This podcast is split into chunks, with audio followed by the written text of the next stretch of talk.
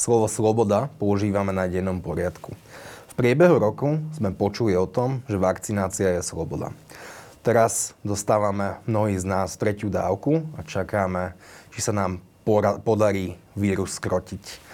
A o tom, aké bolo Slovensko v roku 2021 a aké možno bude v roku 2022, sa budem rozprávať eh, s mojimi hostiami a myslím, že je to naozaj exkluzívna zostava. Takže ďakujem Grigoriovi Mesežníkovi. Dobrý deň, prajem. Dagmar Kusej. Dobrý deň. A Michalovi Vašečkovi. Ďakujem. Dobrý, dobrý deň, prajem. Ďakujem veľmi pekne, že ste prišli. Grigori, aký rok sme zažili? Dosť ťažký. Rok, ktorý podľa mňa významne poznačil stav slovenskej spoločnosti a zrejme aj dopredu poznačí. Eh, je to rok pandemický, je to rok veľmi kontroverzných rozhodnutí. Je to druhý rok e, vládnutia tej zostavy koaličnej, ktorá sa predsavzala, že teda po predchádzajúcej vláde a po predchádzajúcich vládach na čele so Smerom, že tú krajinu zmení. V niečom e, sa darí E, tú krajinu meniť, ale v niektorých otázkach, a teda ja považujem za jednu z takýchto otázok aj boj proti pandémii, bohužiaľ nepresvedčila. Dagmar? Tak pocitujem to podobne. E, bol to zatiaľ jeden z najťažších rokov, čo si pamätáme minimálne po roku 89 na všetkých rovinách, samozrejme aj na rovine psychickej už pre mnohých ľudí ako vysokoškolská učiteľka, Michal to tiež pozná, sa s tým stretávame čím ďalej, tým ťaž, e, častejšie. Čiže veľmi napätý rok, e, rok, kde sme sa vlastne zmietali v takej ako keby e, sabotáži, neschopnosti prístupu k riešeniam. Aj teda v tej pandemickej situácii, ktorá je náročná pre každú vládu, ale teda u nás je ten prístup absolútne nezvládnutý ale dokonca už aj ten zápas proti korupcii, naraz, ten, ktorý bol vlastne takou vlajkovou loďou tejto koalície, narazil na úskalia a um, už aj tam sa vlastne uh, objavili uh, problémy a pochybnosti, takže uh, náročný, náročný, taký vajatavý rok, kde vlastne sme v takom štádiu zakliesnenia alebo takého zamrznutia a myslím, že nás čaká len to isté, ak nie ešte horšie na budúci rok. Michal Vašečka? Tak vážne začali kolegovia, kolegyne. E, chrumkavý rok to bol. Ja priznám sa teda, že všetci hovoria, že sú veľmi unavení. Ja som nesmierne z toho unavený. A keď všetci hovoria, že už toho máme všetci tak akurát plné zuby, tak ja tiež. A veľmi ma trápi agresivita, ktorá e, okolo je, aj na každom rohu má vplyv aj na mňa. Myslím, že dokonca, ako to sledujem prakticky na, na všetkých. No a je to rok, ktorý teda e, priniesol to, čo sme predtým vlastne iba čítali, respektíve ja som o tom aj písal, ale možno som to dohlbky nevedel precítiť, že pandémia v skutočnosti nevyvoláva tie problémy, ale ona ich obnažuje. Ona vyzlieka všetko, čo nie je dokonalé, úplne do naha. A teda rok 2021 z tohto hľadiska vyzliekol Slovensko úplne do naha. Ako krajinu, ktorá obrovské množstvo vecí nemala dotiahnutých, nemala pripravené plány na isté krízové momenty. Keď mám byť akože veľmi provokatívny a možno sa niekto urazí, tá krajina 30 rokov bola stávaná do dobrého počasia a ako keby vôbec nepočítala s tým, že môže prísť zlé počasie, ktoré prišlo a my sme teraz strašne prekvapení nemáme algoritmy na to, ako zasiahnuť. Úplne na začiatku pandémie sme mali prázdne sklady. Áno, to, to všetko sa samozrejme priebežne rieši. Ale je to bolestivé. No a e, musím povedať, že e, z tohto hľadiska hodnotím tú našu skúsenosť ako veľké vytriezvenie. Čiže ak by ste sa ma pýtali, že ako by som to vôbec charakterizoval celý rok 2021, tak pre mňa je to veľké vytriezvenie z toho, že vlastne v akej krajine žijem, a v akej krajine budem žiť zrejme na najbližšie nejaké roky, neviem aké dlhé, mi budú dožičené. Si kľúčová otázka je, že aké pocity prevládajú v spoločnosti. Ja dojem, že je to agresia, skepsa, nedôvera. Naštvatosť. Naštvatosť a neistota. No ja by som to ešte dodal, že to, čo ste spomenuli teraz, termín nedôvera, Až teraz sme do, do hĺbky kosti, by som povedal, až do špiku kosti precítili, čo to je veľká nedôvera v spoločnosti. My o tom predsa všetci, ako tu sedíme, hovoríme celé roky. Poukazujeme vo, z výskumov verejnej mienky na to, čo všetko to pre krajinu znamená a môže znamenať. Ale až teraz sme to precítili že tá nedôvera je veľká na horizontálnej a vertikálnej úrovni, aj voči inštitúciám, aj medzi ľuďmi navzájom. A je vyššia dokonca ešte ako v okolitých štátoch. Aj tam je vysoká, pozor, ale je ešte vyššia ako v okolitých štátoch. A zrazu sa ukazuje, že práve keď sa niekto nás pýta, e, Grigoria Mesežníková, e, Dagmar Kusej, a prečo tí Slováci tak strašne veria tým konšpiráciám? No pretože majú obrovskú nedôveru vlastne ku všetkému. Oni jednoducho pozrú sa na, na niečo, na politika, pozrú sa na firmu, ktorá im ponúka nejaký produkt, pre mňa mňa na tú farmaceutickú firmu a nedôverujú ničomu. A to je bohužiaľ príbeh posledných 32 rokov transformácie. Je to ale samozrejme aj, a ja sociologicky skúsim zasadiť do širšieho kontextu, je to aj príbeh rozpadu tej tradičnej komunity, toho Gemeinschaft, e, ktoré na Slovensku sa rozpadá ešte stále aj v týchto chvíľach to, čo vlastne v iných krajinách 100 rokov, 150 rokov je dávno preč.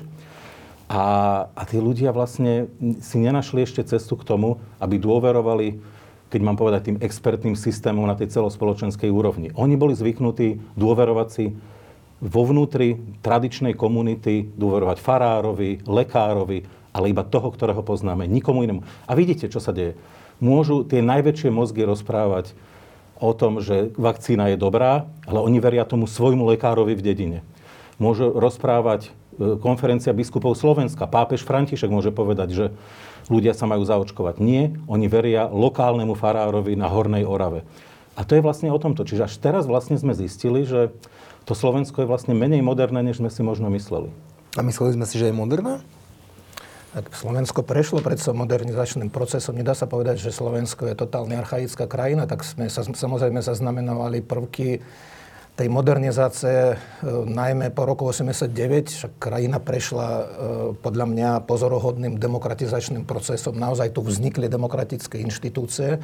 My sme vstúpili do Európskej únie a NATO. My patríme naozaj stále, my patríme do tej najšťastnejšej časti, povedal by som, že ľudstva koľko krajín, ktoré nám zavidia, koľko krajín e, s podobným alebo no s podobným, nechcem povedať, že s rovnakým, alebo s podobným osudom, ako povedzme Československo pred rokom 89, e, bohužiaľ teda z rôznych dôvodov sa napríklad do Európskej únie a e, NATO nedostali a chceli by sa tam dostať. No ale počas, počas tej teda pozoruhodnej transformácie sme tu mali aj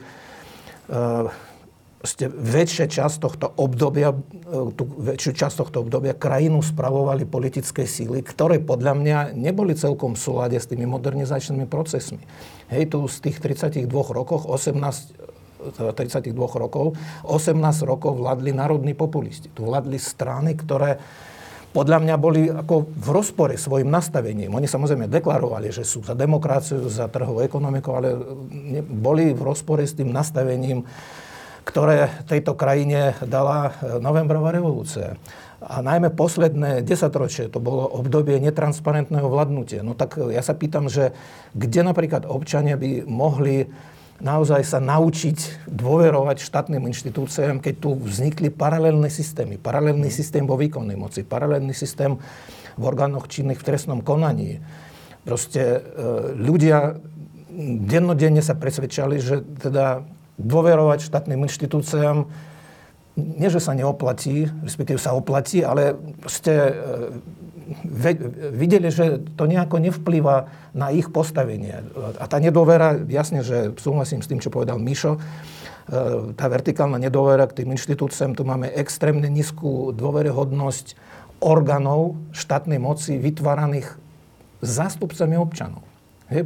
Politické strany sú najmenej dôveryhodné, Politické strany ale formujú aj vládu, aj parlament proste tým, akým spôsobom sa rozhodujú občania. Čiže občania volia svojich zastupcov do inštitúcií, ktorých, ktorým veľmi slabo dôverujú. No a už nehovoriac o dôveryhodnosti potom celkovej. Však podľa prieskumov naozaj ľudia na Slovensku v prevažnej väčšine nedôverujú tomu svojmu okoliu. Celkovo ako miera nedôvery e, v spoločnosti je veľmi e, vysoká. To e, vysvetľuje aj rozšerenosť tých konšpiračných teórií, pretože oveľa jednoduchšie pre človeka si vytvoriť taký obraz vývoja v krajine, kde teda nie nejaké inštitúcie formálne vytvorené rozhodujú o živote krajiny a teda o konkrétnych občanoch, ale rozhodujú proste aktéry v pozadí. Niekto, kto poťahuje tými nitkami. Ja uvidím jeden, ako, až takmer povedal by som, že komický prípad, keď v období vlády Smeru, my sme robili prieskum o konšpiračných teóriách a zistili sme, že značná časť voličov vtedajšej vládnej zostavy bola presvedčená, že v krajine v skutočnosti nevládne slovenská vláda a tá vlastne bola vytvorená ich zástupcami, ale vládnu nejaké iné síly. Hej? To znamená, že aby som bol konkrétnejší, že volič Smeru, hoci teda podporoval tú stranu, zvolil túto stranu do, e, do parlamentu, tá strana vytvorila vládu, ale ten volič Smeru bol presvedčený, že v tejto krajine vládne niekto iný. Čiže dôvera vlastnej vlády bola pomerne nízka. Takmer hovorí sa, že táto krajina je na barikádach a že je polarizovaná a rozdelená. Je to tak? Je to tak. Slovensko bolo rozdelenou krajinou už veľ, veľmi dávno. Raz občas viac, občas, občas menej, ale v podstate e, takéto základné štiepenie spoločnosti vieme odsledovať ešte do čias prvej Československej republiky. Už, už e, vtedy vlastne bola spoločnosť rozdelená na e, takéto progresívne krídlo, prozápadne orientované, prodemokraticky a tak ďalej. A potom takéto tradičnejšie, konzervatívne e, ladené, e, pronárodné a tak ďalej. A toto štiepenie nám ostalo konec koncov aj počas e, komunizmu. Hej, aj, aj vlastne tie rozdiely medzi českou a slovenskou historickou trajektóriou sa do istej miery e, odohrávali aj na líniách tohto štiepenia. A samozrejme tieto štiepenia, e, o ktorých hovoril e, aj Grigory po 89 tie ešte viacej, alebo tie nastúpili už na to existujúce štiepenie a posilnili ho.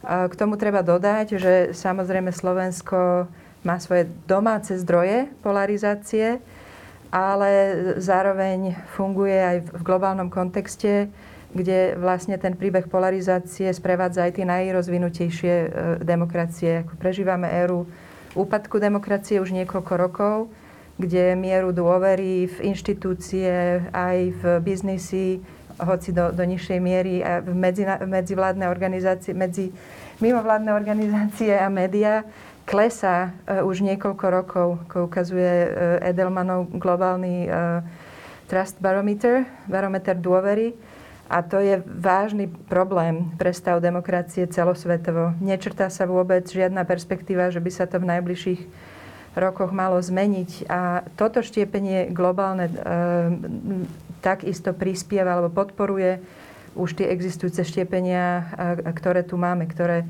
vychádzajú aj z frustrácie s tými vládnymi garnitúrami, ktoré tu boli a ich, s ich prevažujúcou národno-populistickou orientáciou. E, vlastne so zlým uh, track rekordom našich inštitúcií a zlyhávajúcim vzdelávacím systémom. Ak niečo vieme s vysokou mierou určitosti povedať z rôznych komparatívno-politologických prieskumov, je, že dôvera v spoločnosti sa buduje prostredníctvom skúsenosti s politickými inštitúciami a potom socializáciou. To, aké hodnoty e, sú vlastne vštepované od malička e, aj v, vlastne v styku s inými ľuďmi, e, v rodine, v, v kruhu priateľov a tak ďalej, ale potom samozrejme aj v škole. A žiaľ Bohu, obidve tieto také základné piliere budovania dôvery na Slovensku veľmi silno pokrývkávajú aj vzdelávanie, aj teda tá skúsenosť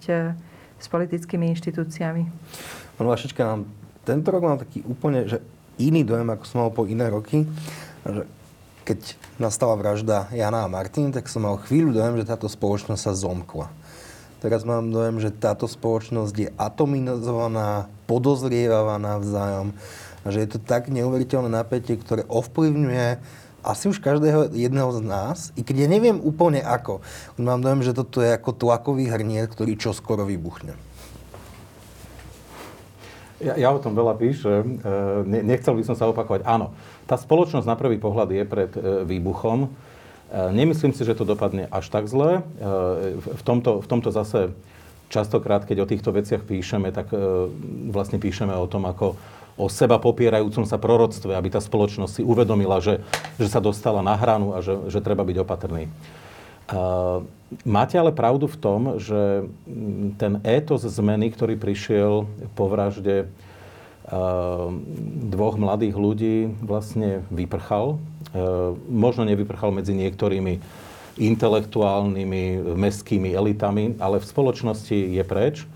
Nebudem vôbec chcieť otvárať novú tému. Myslím si, že za, za to vyprchanie v tomto zmysle môže nová E, garnitúra a špeciálne teda bývalý premiér Igor Matovič, ktorý možno sám by bol aj zaskočený, možno by aj nebol spokojný s nami, keby nás počul, ale ja si myslím, že je priamo zodpovedný za to, že to sa jednoducho vytratilo.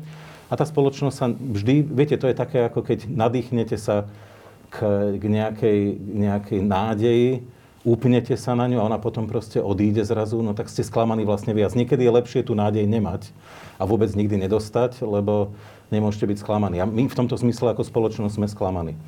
A vrátim sa k tomu, čo Dagmar hovorila. Všetko, čo, čo povedala, podľa mňa povedala naprosto tak, že to podpisujem do poslednej bodky. Táto Slovensko je ale veľmi zvláštna krajina a špecifická.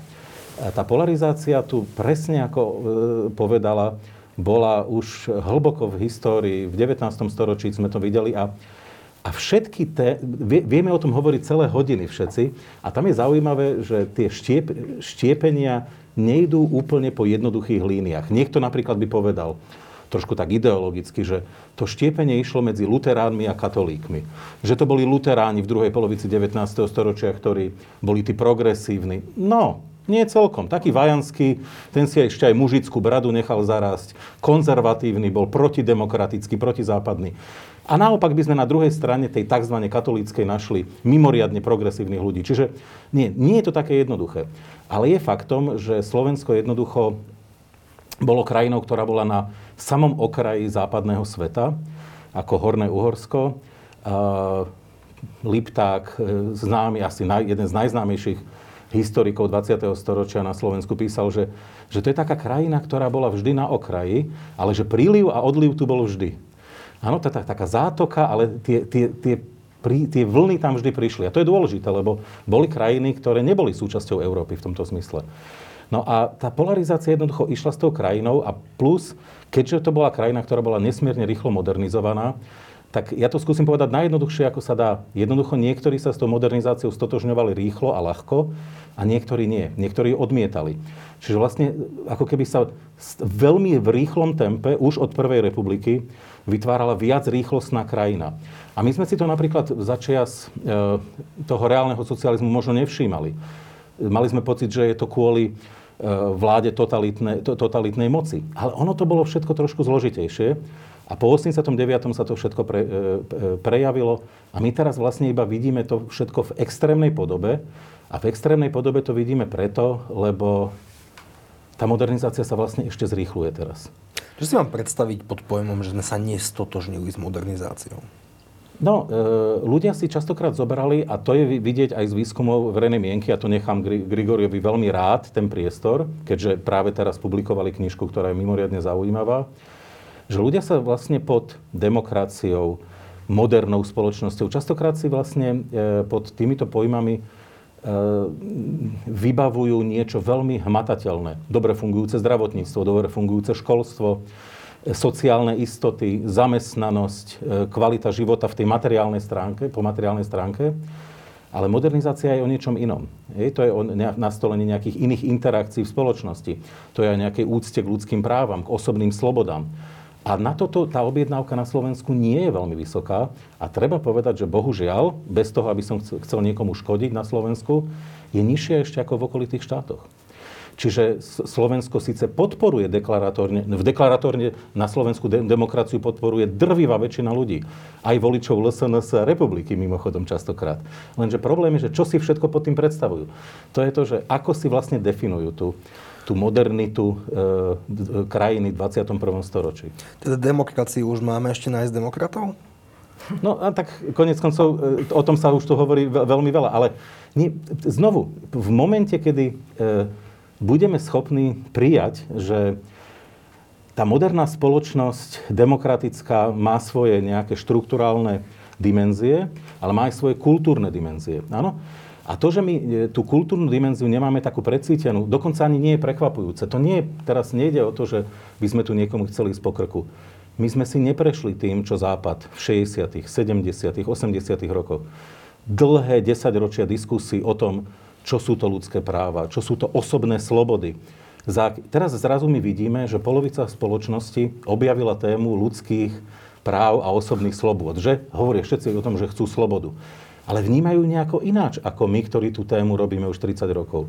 Áno, a teraz, dobre, ale my môžeme byť prekvapení, môžeme byť aj nespokojní, ale napríklad ja sa to, k tomu snažím pristúpiť tak, že je dobré, že tú tému objavili, lebo doteraz sa k nej veľmi nevyslovovali.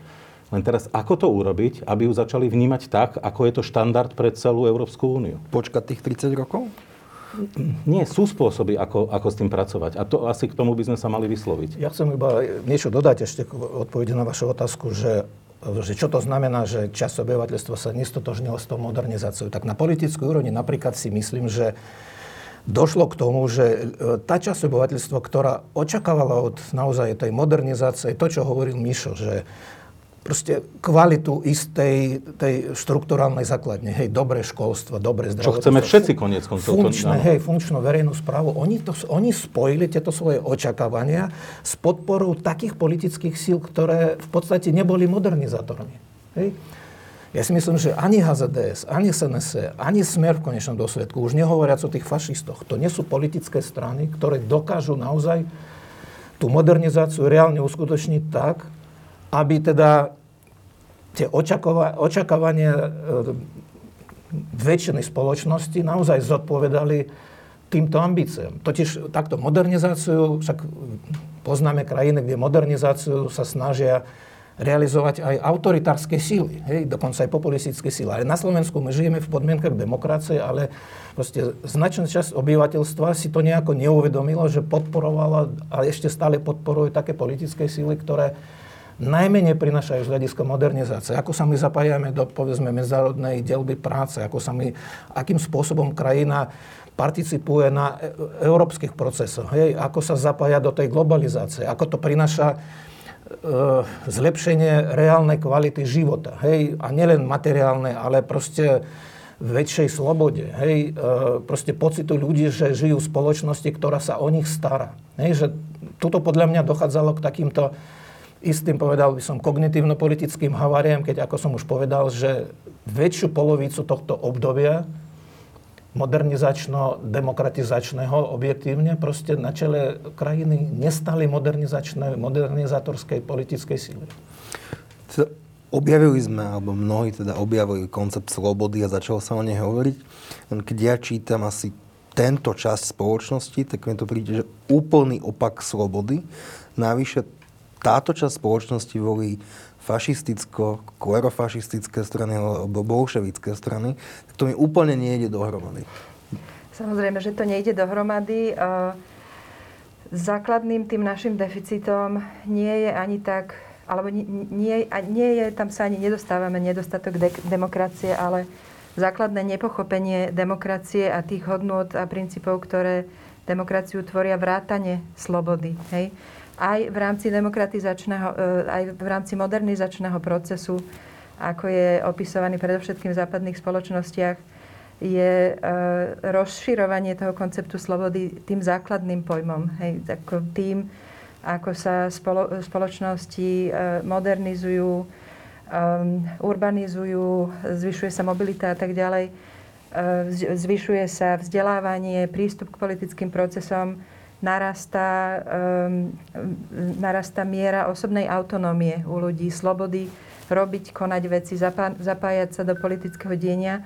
Ale samozrejme, že to nie je bezbrehá sloboda. Je to sloboda, ktorá zavezuje voči ostatným, ktorá ide ruku e, v ruke s toleranciou voči rôznorodosti, e, voči inakosti v spoločnosti, voči právam menšín a tak ďalej.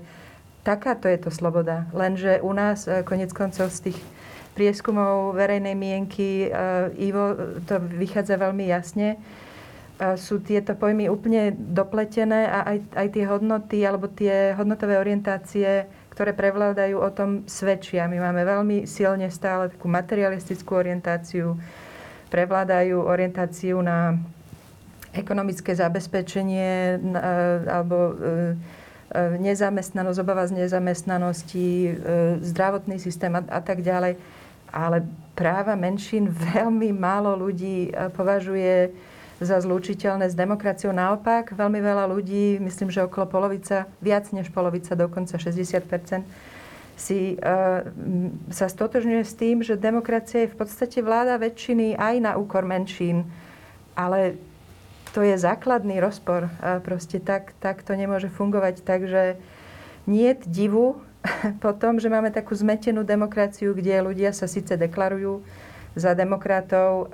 Myslia si, že je to ten najlepší možný systém vládnutia, ale zároveň nie celkom rovnako tomu rozumejú vo svojom obsahu a volia také strany, ktoré si myslia, že im zabezpečia práve tie sociálne istoty a tak ďalej. Ja iba krátko dodám, lebo to, tá otázka je veľmi, veľmi podnetná, však my všetci s ňou pracujeme.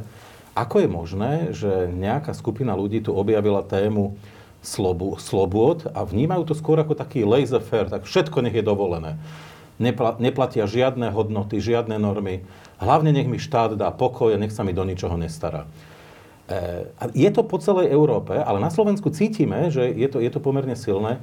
E, je to silné v celej strednej a východnej Európe, no pretože e, nemalá časť populácie žije v anomickom stave. Hej? Oni vlastne žijú v stave, že keďže vidia, že veľmi nič nefungovalo, alebo teda presne ako Grigori hovoril, na jednej strane niekto im hovoril, že tu vládne par, nejaký parlament, e, má zákonodárnu moc a niekto tu má výkonnú moc. Oni potom zistia, že tu sú nejaké mafie, ktoré si proste robia, čo chcú. No, tak nemajú dôveru. Čiže prepadli sa do toho anomického stavu a v tom anomickom stave vlastne začali odmietať aj samotnú myšlienku, že štát vlastne má právo im vstupovať nejakým spôsobom do života. Lebo to vidíme, že my teraz argumentujeme, že počkajte, ale veď štát vám prikazuje, aby ste sa zapásali, keď sadnete do auta. A má právo vám do toho vstúpiť. Nechcem ako provokovať, ale viete, jedna z definícií štátu je, že je to organizované násilie. Uh, no a toto vlastne táto skupina ľudí začala odmietať a prvýkrát dostala možnosť to odmietať. Áno, je, je ich veľa a sú pospájani na tých sociálnych sieťach a potencujú sa v tom. Nerozumiem, čo myslíte tým, keď hovoríte, že prvýkrát dostali možnosť niečo také odmietnúť. No, pretože vidia, že ich je veľa. E, ja to, viete, ja to porovnám s tým, to je také možno trošku niekto si bude myslieť, že, že dehumanizujem, ale ja to skôr dávam ako metaforu, e, kedy si ľudia nevedia, biológovia nevedeli zistiť, že prečo termiti v jednom momente začnú stavať termitisko. Pohybujú sa voľne po prírode a zraz, zrazu ho začnú stavať. No pretože oni vylúčujú feromóny a keď tá, tá úroveň feromónu presiahne istú hodnotu, tak v tých mozgoch sa zapne informácia, je nás tu dosť, ten projekt môžeme postaviť. A začnú stavať termitisko. Keby ich nebolo dosť, tak proste ako nezapne sa ten signál. A obrazne povedané, metaforicky, to je to, čo sa stalo. Tých ľudí zrazu bolo taká, taká obrovská skupina a navyše sa potencovali provokovali sa navzájom k väčším a väčším výkonom, áno, väčším provokáciám kto bude vulgárnejší, kto bude agresívnejší na tých sociálnych sieťach, až zrazu pocítili svoju silu. Vedia, že sa s tým nemusia skrývať jednoducho. Presúva sa ten konflikt, ktorý, akože tí, ktorí sme prítomní na sociálnych sieťach 10 a viac rokov, sme postupne videli, že ten konflikt a to podhubie sa menilo a rástlo. Ale teraz to vyzerá tak, že zo sociálnych sietí sa to už presúva reálne na ulice. Preto sa pýtam na to, že či ten, či ten hrniec naozaj nevybuchne. Dagmar. Áno, tak atmosféra hustne. Ehm, neviem, či za to môžu len sociálne siete, to, to, si, to si nemyslím. Ale teda rozhodne vieme a máme dostatok dát e, k tomu, e, že vidíme, ako sociálne siete pomáhajú e, pri samotnej polarizácii spoločnosti, pri vytváraní nových kmeňov, tak povediac, pri e, vlastne hľadaní podobných názorových skupín a potom zabetonovaní sa v nich. Teraz v poslednej dobe sa veľa hovorí e, o tom, kto všetko odchádza zo, zo sociálnych sietí. Pretože už to nemôže vydržať a na druhej strane je diskusia o tom, či tam majú vydržať, či máme tú zodpovednosť proste riešiť tieto témy aj na e, sociálnych sieť, e, sieťach a používať to ako priestor na akési zmierovanie, presviečanie. No, obávam sa, že sociálne siete o tom nie sú. Veľmi málokrát sa stane, že niekto niekoho presvedčí k inému názoru na sociálnych sieťach. Skôr ľudia rozprávajú medzi sebou v skupinách svojho presvedčenia, alebo teda idú kýdať um, asi, asi im to robí radosť na, na stránky názorovo opačných uh, ľudí alebo ľudí s opačným presvedčením, ale nie je to ten priestor na vzájomné presviečanie sa. Ale naozaj teda hlavne počas obdobia pandémie uh, sa, uh, sa tá atmosféra vyhrotila, vyostrila Znova si nemyslím, že je to len sociálnymi sieťami, ale je to aj tým pocitom, ktorý sa šíri um, z priestoru politického. Hej, ako sledujeme aj posun toho slovníku k hrubosti, k agresivite, k vulgárnosti, k odmietaniu základných faktov uh, z, pro, z prostredia politických lídrov. Takže sociálna sieť uh, tento trend iba vie podporiť, posilniť a potom naozaj sa to uh, rozširuje aj ďalej. Ale nekladala by som to primárne e, e, na vrúb iba sociálnym sieťam. Ja som rovnako nemyslel, že to mm-hmm. je mhm. iba o sociálnych sieťach. Skôr som naznačoval, že z toho virtuálneho sveta sa tie konflikty posúvajú do ulic. Videli sme, mm-hmm. že sa tu blokovala doprava. Ano. Tu síce my máme redakciu pod parlamentu, takže sme videli, že tu ide 300 ľudí, ktorí by sa pohodlne zmestili na chodník, ale oni za, zablokovali dopravu, čo bol asi jeden z najväčších životných úspechov tak skôr, mm-hmm. skôr to som mal na. Ja by som chcel dodať, že ono vlastne tu e, bolo viac takýchto línií nejakej názorovej polarizácie alebo konfrontácie aj v minulosti. Hej? Napríklad prozápadná alebo provýchodná zahraničná e, orientácia je slovenská, bezpečnostná. Hej? Že vôbec typy tých reformných opatrení. Okolo toho samozrejme tiež boli rôzne skupiny a teda dosť proti, protichodnými názormi. Ale je pravda, že tie sociálne siete, podľa mňa, oni dodali istú odvahu tým skupinám, ktoré určite predtým existovali názorové skupiny, ale v dôsledku toho, že nemali primeranú platformu na komunikáciu medzi sebou, tak to zostávalo buď teda v krčmách alebo v kuchyniach. Čiže títo ľudia dostali príležitosť konečne nielen svoje názory prezentovať. Oni to prezentovali aj predtým, ale teraz na tých sociálnych sieťach prezentácia ich názorov ich začala spájať. Hej, že oni získali pocit svojej väčšej významnosti. Že predtým to zostalo niekde v krčmách, teda nahlas si všeličo mohli povedať. Ale teraz, e, keďže to išlo, tak povedať, do eteru, išlo to proste na tieto platformy, hneď získali na to nejakú reakciu, pocit významnosti sa zvýšil teda z tých diskusných nejakých skupín, z tých četov sa to preneslo už potom aj do personálnej interakcie, aj offline. A teda tá pandémia dodala odvahu práve tým ľuďom s extrémnejšími názormi. Antivaxerom, proste odporcom e, e, rôznych obmedzujúcich opatrení. Samozrejme, že to, to malo silnú politickú konotáciu. Súhlasím s tým, že z toho politického prostredia to veľmi ovplyvňovalo. Mimochodom, nemali by sme podceňovať e, e, aj postoje e, istých častí politického establishmentu. Však my sme tu, samozrejme to antivaxerské hnutie tzv. mali aj predtým. Táto skupina ľudí nebola absolútne bezvýznamná, ale e, teda bola predsa len v takom menšinovom postavení. Hej, že to antivaxerské hnutie pred to pandémiou to boli viac menej tie predstavy o nejakých dopadoch, e, povedzme, očkovanie detí na ich mentálny vývoj, autizmus a tak ďalej. No a naraz e, očkovanie sa stalo celospoločenskou otázkou a títo ľudia využili uh, jednak tie sociálne siete a na Slovensku zvlášť, ja si myslím, že dnes v Európe nenájdeme príklad, keď opozícia, takmer celá opozícia proste sa postavila na čelo antivaxerského hnutia. A ja si myslím, že iná politická konfigurácia by možno, uh, ona síce asi v tej konkrétnej situácii nemohla vzniknúť. Hej? Vo voľbách 2020 proste bolo jasné, prečo vznikla takáto, tá, takáto vláda a prečo opozícia, súčasná opozícia teda sa stala opozíciou. Ale čiste hypoteticky, že keby sme mali dnes e, vo vládnej koalícii alebo vo vláde tie politické síly minimálne smer,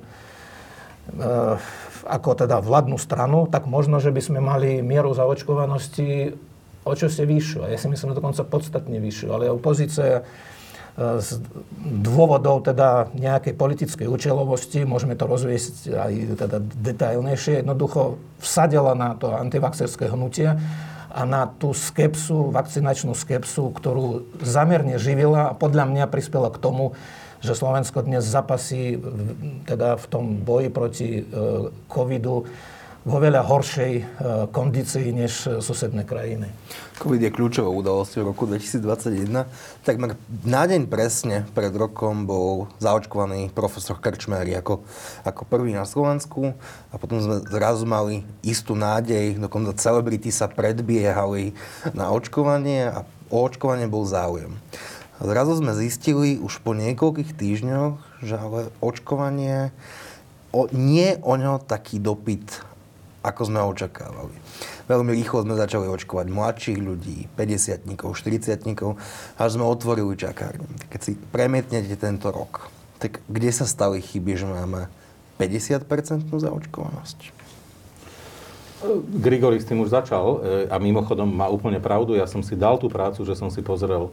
A to je tá menej dôležitá vec mimochodom. Dôležitá, ale nie úplne kľúčová že kompletne celá opozícia, ktorá by bola antivaxerská, i keď teraz ten hlas sa nám trošku mení pred očami, ale uvidíme, ako to dopadne, no tak to naozaj v celej Európskej únii nenájdete. Nájdete rôzne skupiny antivaxerské, ale že by celá opozícia bola taká, to je veľmi výnimočné výnimočné, alebo sme naozaj jediní? Môžeme dokonca povedať v Európe. No v Európskej únii rozhodne sme jediní. Áno, to, to, ja som si dal tú prácu, že som si to pozrel a skutočne toto nenájdete nikde v Európskej únii.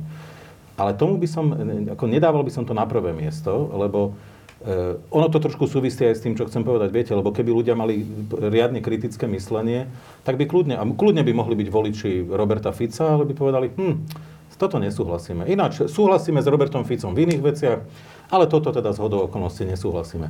Ale tu sa ukazuje, že nie, že to je proste naozaj o vytváranie tých kmeňov, že súhlasím so všetkým s mojim lídrom, alebo, alebo naopak som plne 100% proti nemu.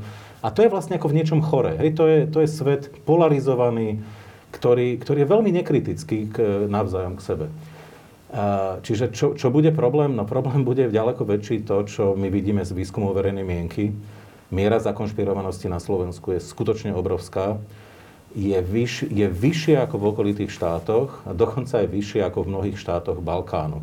Ja teraz e, som videl veľmi čerstvý výskum NDI, ktorý porovnáva Slovensko s kompletne všetkými e, krajinami e, Balkánu. No a v mnohých ohľadoch to nie je také tragické so Slovenskom, keď to porovnávame so Severným Macedónskom, Albánskom. Stačí si nastaviť latku dostatočne nízko? Áno, dostatočne nízko a napríklad v, v chápaní demokracie Európskej únie Slovensko vychádzal naozaj celkom sympaticky, ale keď príde na konšpirácie, my sme na tom ešte horšie ako tieto balkánske krajiny. My sme v podstate na úrovni Ruska, ktoré je tiež v tomto konšpiračnom pekle ponorené veľmi hlboko. No a potom sa nedivme, že tá vakcinácia, že stačí vypustiť niekoľko dobre cielených informácií o farmaceutických firmách, o nejakých temných silách, ktoré chcú znížiť e, počet obyvateľov na Zemi. Mimochodom, viete, mne je to smiešne, keď bola cholera na východnom Slovensku pred tými 180 či 190 rokmi. Tí miestni ľudia presne toto si rozprávali o uh, aristokratoch, o, že, že vlastne oni šíria choleru medzi tým prostým ľudom, lebo ich chcú vyhubiť. Aký, ach, ten šlachtic, aký by mal zámer, aby vyhubil svojich sedliakov, aby nemal kto robiť na tých na tých poliach. No nezmysel, ale, ale šírili to.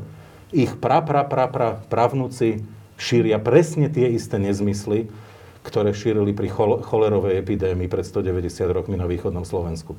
No čiže nesmieme sa diviť. E, zdá sa, keď to mám povedať trošku sociologicky, že slovenskí e, obyvateľia nepomerne viac ako iní majú istý typ e, vysvetľovania sveta kauza, kauza, kauzálnych atribúcií a ten, tie, tie kauzálne rovnice si skladajú tak, že vždy je niekto mimo nich, kto je zodpovedný za vec. Tá vec je nezmeniteľná, neovplyvniteľná a nech urobíte čokoľvek, proste tie veľké hegemonistické sily nad nami, malými ľuďmi zvíťazia. No a toto tu je hlboko proste pod kožou vlezené a polovica populácie sa tým riadi. No, ale naozaj polovičnú nezaočkovanosť, nezaočko, alebo zaočkovanosť. A z dojem zo Slovenska, že by tu bolo 50% antivaxerov. Takbar. Tak 50% ich, ich tuším e, nie je, tých presvedčených antivaxerov je dosť ľudí, ktorí stále váhajú um, alebo čakali, um, čakajú, stále nie sú rozhodnutí o tom, či sa budú očkovať.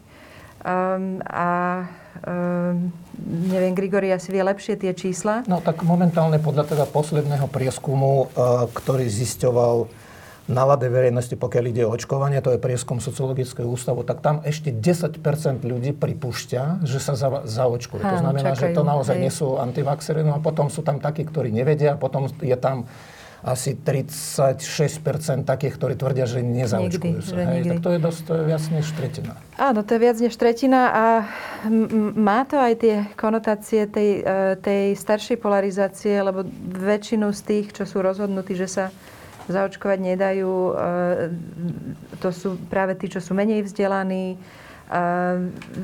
Vysok, veľká časť z nich je nezamestnaná alebo má nižší príjem. Z hodou okolností e, vysoké percento z nich sú e, zároveň voliči Smeru a LSNS. Takže nájdeme tam také, také charakteristiky, ktoré, ktoré tú skupinu zgrupujú alebo definujú svojím spôsobom. No a tieto politické strany vyslovene pracujú s tým, mm-hmm. hej, pretože oni, čo sa týka tých fašistov, myslím si, že tam je to všetko jasné, tam je, ako, povedal by som, že absolútny súlad, keď už teda ten Kotleba proste si myslí, že naozaj najlepšou terapiou je, teraz neviem, či borovička, či vodka. Bromexin s vodkou. Áno, áno. No tak aj jeho, jeho voliči asi pristupujú rovnako. Ale teda napríklad vieme, že čo sa týka toho smeru, však Robert Fico sa priznal vo svojom teda tom prostredí, že on sám prekonal túto mm-hmm. chorobu a že tá choroba je hrozná. Hej, to znamená, on si uvedomuje, že tá choroba v podstate samozrejme poškodzuje aj jeho voličov, hej, poškodzuje občanov Slovenska. Napriek tomu, tým, že teda on vie, že vie, že medzi jeho voličmi je veľa takýchto buď váhajúcich, alebo už dnes aj pod jeho vlastne ako vplyvom uh, už sú to antivaxery, tak on nechce ich stratiť. Ale on ich stráca priebežne biologicky. On ich stráca, ale zase tá strata nie je až taká, povedal by som, že z, z, teda z takého makro nejakého spoločenského hľadiska alebo makro elektorátneho hľadiska zase to nie je taká strata, ktorá by mohla mu ako úplne ako zrujnovať jeho voličskú základňu. Hej, tak samozrejme, však vieme, vieme, že zatiaľ zomrelo 15 tisíc. Možno ešte, bohužiaľ, teda zrejme ešte zomre zo pár tisíc, ak teda tá situácia sa nezmení, ale až tak veľmi elektorát Smeru to nezdeštruuje. Rozumiete, tak e, proste ten človek podľa mňa trestuhodným spôsobom aj živí tento antivaxerský sentiment s cieľom dosiahnuť maximálnu podporu v tejto skupine obyvateľstva. Čo ja si myslím, že je to niečo ako nevydané, je to proste, to popiera akékoľvek normy, etické normy, proste politik by mal sa predovšetkým starať o to obyvateľstvo, ne, nepripúšťať to, že v dôsledku rôznych aj katastrofických udalostí proste ľudia trpia. Hej? Ale tým, že teda on sa ocitol, konkrétne teda Robert Fico, nie len strana Smer, ale on priamo, lebo on je v špecifickej situácii a on potrebuje proste dodatočnú podporu na to, aby sa vyhol rôznym eventualitám, ktoré by mohli znamenať, povedzme, ohrozenie osobnej slobody. Čiže on potrebuje sa vyprofilovať ako údajne prenasledovaný zástupca opozície, voči ktorému štát alebo vládna, vládna koalícia postupuje neférovo, snaží sa ho umlčať a proste je viac takých situácií, v ktorých on to, jas, on to dáva najavo. Hej? On, sa, on sa tým netají, no bohužiaľ jeho ako voliči nedokážu dešifrovať to, čo je v skutočnosti v pozadí tohto jeho postoja. Nie teda presvedčenie o tom, že ako on tu napríklad šíri neuveriteľný blúd, hej, že proste farmafirmy, farmaceutické spoločnosti, že vraj majú na tom nejaký nadštandardný zisk. Pritom my vieme, ako proste koľko krajín vložilo do vývoja, do vývoja vakcíny finančných prostredkov. Hej, že neišlo o zisk, išlo o to, aby proste vznikol efektívny prostredok proti covidu. Takže šíri takéto blúdy, ktoré odradzajú ľudí od, e, od očkovania. Myslím si, že dopad môže byť naozaj fatálny na mnohých ľudí. Ja, ja, Ale, no. nech sa páči. Ja len e, krátko som ešte chcela doplniť od, e, odpoveď na tvoju otázku, že toto je jedna časť tej odpovede, ale samozrejme e, celý priebeh toho prístupu k zvládaniu pandémie od, od počiatku e, pandémie, vlastne od počiatku e, vlády e, Igora Matoviča, tam bola séria lapsusov, ktoré minimálne rovnako prispeli k tej, miere, k tej vysokej miere nedôvery voči vakcinácii, voči vakcinám, aj preto, že, že vlastne nedôverovali celému tomu prístupu k zvládaniu pandémie. A zdal sa im krajne podozrivý. Čo, čo si Asi myslím, že- oprávnene, keďže občas komunikácia vlády bola zmetočná. Od počiatkov očkovania, ako si spomínal pred rokom, zvolenia tej stratégie cez celebrity, po, ako sa to volalo, pre ľudí zo strategických sfér spoločnosti. Essential workers, alebo Lotéria. niečo také. E, lotérii a všetko možné. Je to taký humbuk e, všelijakých e, veľkolepých ohňostrojových akcií. Kto by tomu dôveroval v konečnom dôsledku? Nevzbudzuje to dôveru, nemá to stratégiu, nemá to víziu, e, nie je to usporiadané. Takže to je, myslím si, že veľká kontribúcia k tej nedôvere aj zo strany tejto vlády. No. Ja som do toho chcel vstúpiť, že vlastne asi ste nás celkom dobre zavolali, lebo Grigori hovorí... Ďakujem. Nie, Grigori hovorí o tých zlých úmysloch konkrétnych ľudí, Dagmar hovorí o procesoch, ktoré buď fungujú, alebo skôr nefungujú. Ja teda mám tendenciu sa zamerať na to, že čo, e, čo v tej spoločnosti, ako to vyzerá, aké majú ľudia hodnotové rámce, aké možno archetypy z minulosti so sebou nesú. No a v tomto zmysle aj Grigori, čo hovoril, e, keď spomínal veľmi presne, že je tu nejaká farmaceutická firma, ktorá e, vyrába, to ste nespomenuli Grigori, ale vyrába tú modrú pilulku. Ja. Tu ľudia samozrejme, Jagor. teda chlapi s veľkou radosťou niektorí hltajú. Ale na tej modrej pilulke tá firma zarába, nie na tom očkovaní. Áno, to sú známe čísla. To sú čísla, ktoré vlastne všetci, ktorí sme s nimi prišli do styku, tak aj sme sa trošku zasmiali na tom. Ľudia s tým neprídu do styku. E, veria bohužiaľ rôznym e, tézam, ktoré sú vlastne konšpiračné, že práve na tomto tie firmy zarobia extrémne. E, mnohé z nich v tom portfóliu liekov, ktoré ponúkajú, to, to tvorí 10 a menej percent ich celkového zisku. V podstate, keby to nebolo, tak tiež sa nič nestane. No a tam sa ukazuje, že, že tá spoločnosť e, jednoducho má trošku problém s kritickým myslením. Má problém rozlíšiť, čo je korelácia a, a čo je kauzalita. Áno, že to, že dve veci sa dejú paralelne, ešte neznamená, že spolu nejak intenzívne súvisia. Má problém častokrát, by som povedal, po, povedal pochopiť z elementárnej štatistiky, že keď sa povie, že e, vlastne akákoľvek z tých očkovacích látok môže priniesť nejaké negatívne bočné efekty, no jasné, áno. A dokonca vo veľmi extrémnych situáciách môže niekto aj zomrieť, bohužiaľ. Akurát keď sa pozriete na štatistiky, koľko ľudí reálne na ten COVID potom zomrie, no tak to je neporovnateľné. Hovorí sa tu o trombách, ktoré sa môžu objaviť. No dobre, ale však sa pozriem na štatistiku, že, že sa mi objaví e, tromb po očkovaní je na úrovni toho, že či vyhrám e, v športke. A, a to, že sa mi objaví pri covide, to je tuším nejakých 9%, ak si pamätám to číslo. To je šialené číslo. No tak ale tak jednoducho, e, aspoň skúsim tú štatistiku takto zvážiť. A zdá sa, že ľudia, aj keď sa dostanú k tým informáciám, ako keby to nevideli. Nevedia, nevedia s tým pracovať.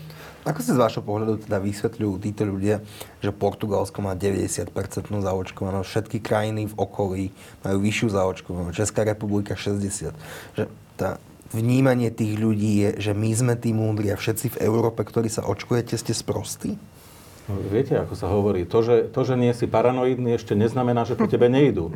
Takže ako si to konšpirátor vysvetlí? Portugalsku majú málo kritického myslenia a preto ich oblbli títo, tieto hegemonistické svetové sily.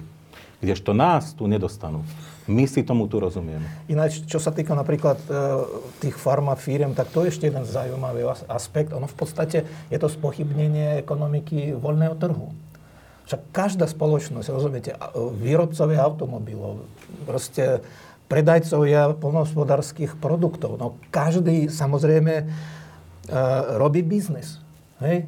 a podozrievať špeciálne farmaceutické firmy, že majú nejaké iné úmysly, rozumiete, než celkom legitimné, samozrejme pokrytie nákladov na výrobu. Ale ako som už povedal, americká vláda vrazila do e, vývoja vakcíny obrovské peniaze. Obrovské, proste išli štátne peniaze na to. Hej, že e, farmafirmy samozrejme mali podporu na to, aby dokázali to celé vyvinúť a, a, a vyrobiť. Ale čo je na tom nelegitimné? Pritom ešte musím povedať, že však tá vakcína je pre obyvateľstvo zdarma. Tak ako, ako obyvateľ môže utrpeť nejakú škodu na tom, že ho zavakcinuje štát na vlastné náklady a všetko ostatné je vybavené proste mimo, mimo jeho osobného... To bude, to, to bude tá podozrivá časť. Áno, to, čo je zdarma, tak to je, hej, že to niekto, niekto chce ako nám vnútiť niečo nasilím. No je to, naozaj súhlasím s Myšom, že to je podľa mňa zlyhanie značnej časti populácie proste kritického myslenia. Fakt, ľudia nedokážu veci posúdiť v súvislostiach. Pretože keby takto postupovali voči tým farma firmám, čo sa týka vakcíny, tak potom by museli odmietnúť proste akýkoľvek terapeutický medicínsky prostredok. Kritické, Ja by som povedal takto, že e, akýkoľvek liek si ľudia, čo nás budú pozerať, práve tento deň zobrali, nech si prečítajú ten leták, ktorý k tomu je. Ešte aj veľmi jednoduché lieky proti bolesti. No schválne otvorte si tie letáky, čo všetko vám to môže spôsobiť. To keď si prečítate, tak máte pocit, že tak tak mňa nech teda radšej tá hlava boli, lebo to, čo je tu napísané, tak to je úplne fatálne. To je proste do roka som mŕtvy, to je úplne jasné. No, čiže, čiže opa- opatrne, opatrne s tým a e, Dobre, ja myslím, že ako nemusíme tie, samozrejme Grigori, že tie farmafirmy chcú zarobiť. No ale však, ale, a to je legitímne, no však to, o tom je trh.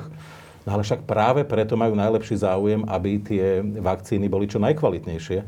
Pretože bez toho, aby som to menoval, tu niektoré konkrétne farmafirmy vyrobili vakcíny, ktoré sa stali symbolom úspechu a niektoré, a neviem, či oprávnenie alebo neoprávnenie, ja nie som ten, kto to má posudzovať, boli napádané, bola znižovaná ich schopnosť ochrániť. Áno? No veď si predstavme, aký fatálny dôsledok to malo pre tú firmu na, na celom svete, keď ich, ich, e, ich očkovacia látka bola takto spochybnená. To muselo podľa mňa poškodiť tú firmu na dlhé roky. Pritom nechcem menovať túto firmu, ale tá vakcína sa ukázala ako veľmi efektívna. Áno, samozrejme. Ako, hej, ale že práve preto majú všetci čo najväčšiu snahu priniesť niečo, čo bude fungovať. To je jedna vec. A druhá vec je, menej sa hovorí o tom, koľko financí ide do vývoja vakcín. Však eh, len malé percento vakcín je úspešných na trhu a idú e, nemalé miliardy do, do vývoja vakcín a mnohé firmy neúspejú a proste v tomto procese skrachujú a aj tieto veľké firmy do toho musia investovať e, ťažké milióny, kým prídu na tú vakcínu, ktorá na tom trhu úspeje. Takže nie, nie je to taký zárobkový biznis, ako sa zdá.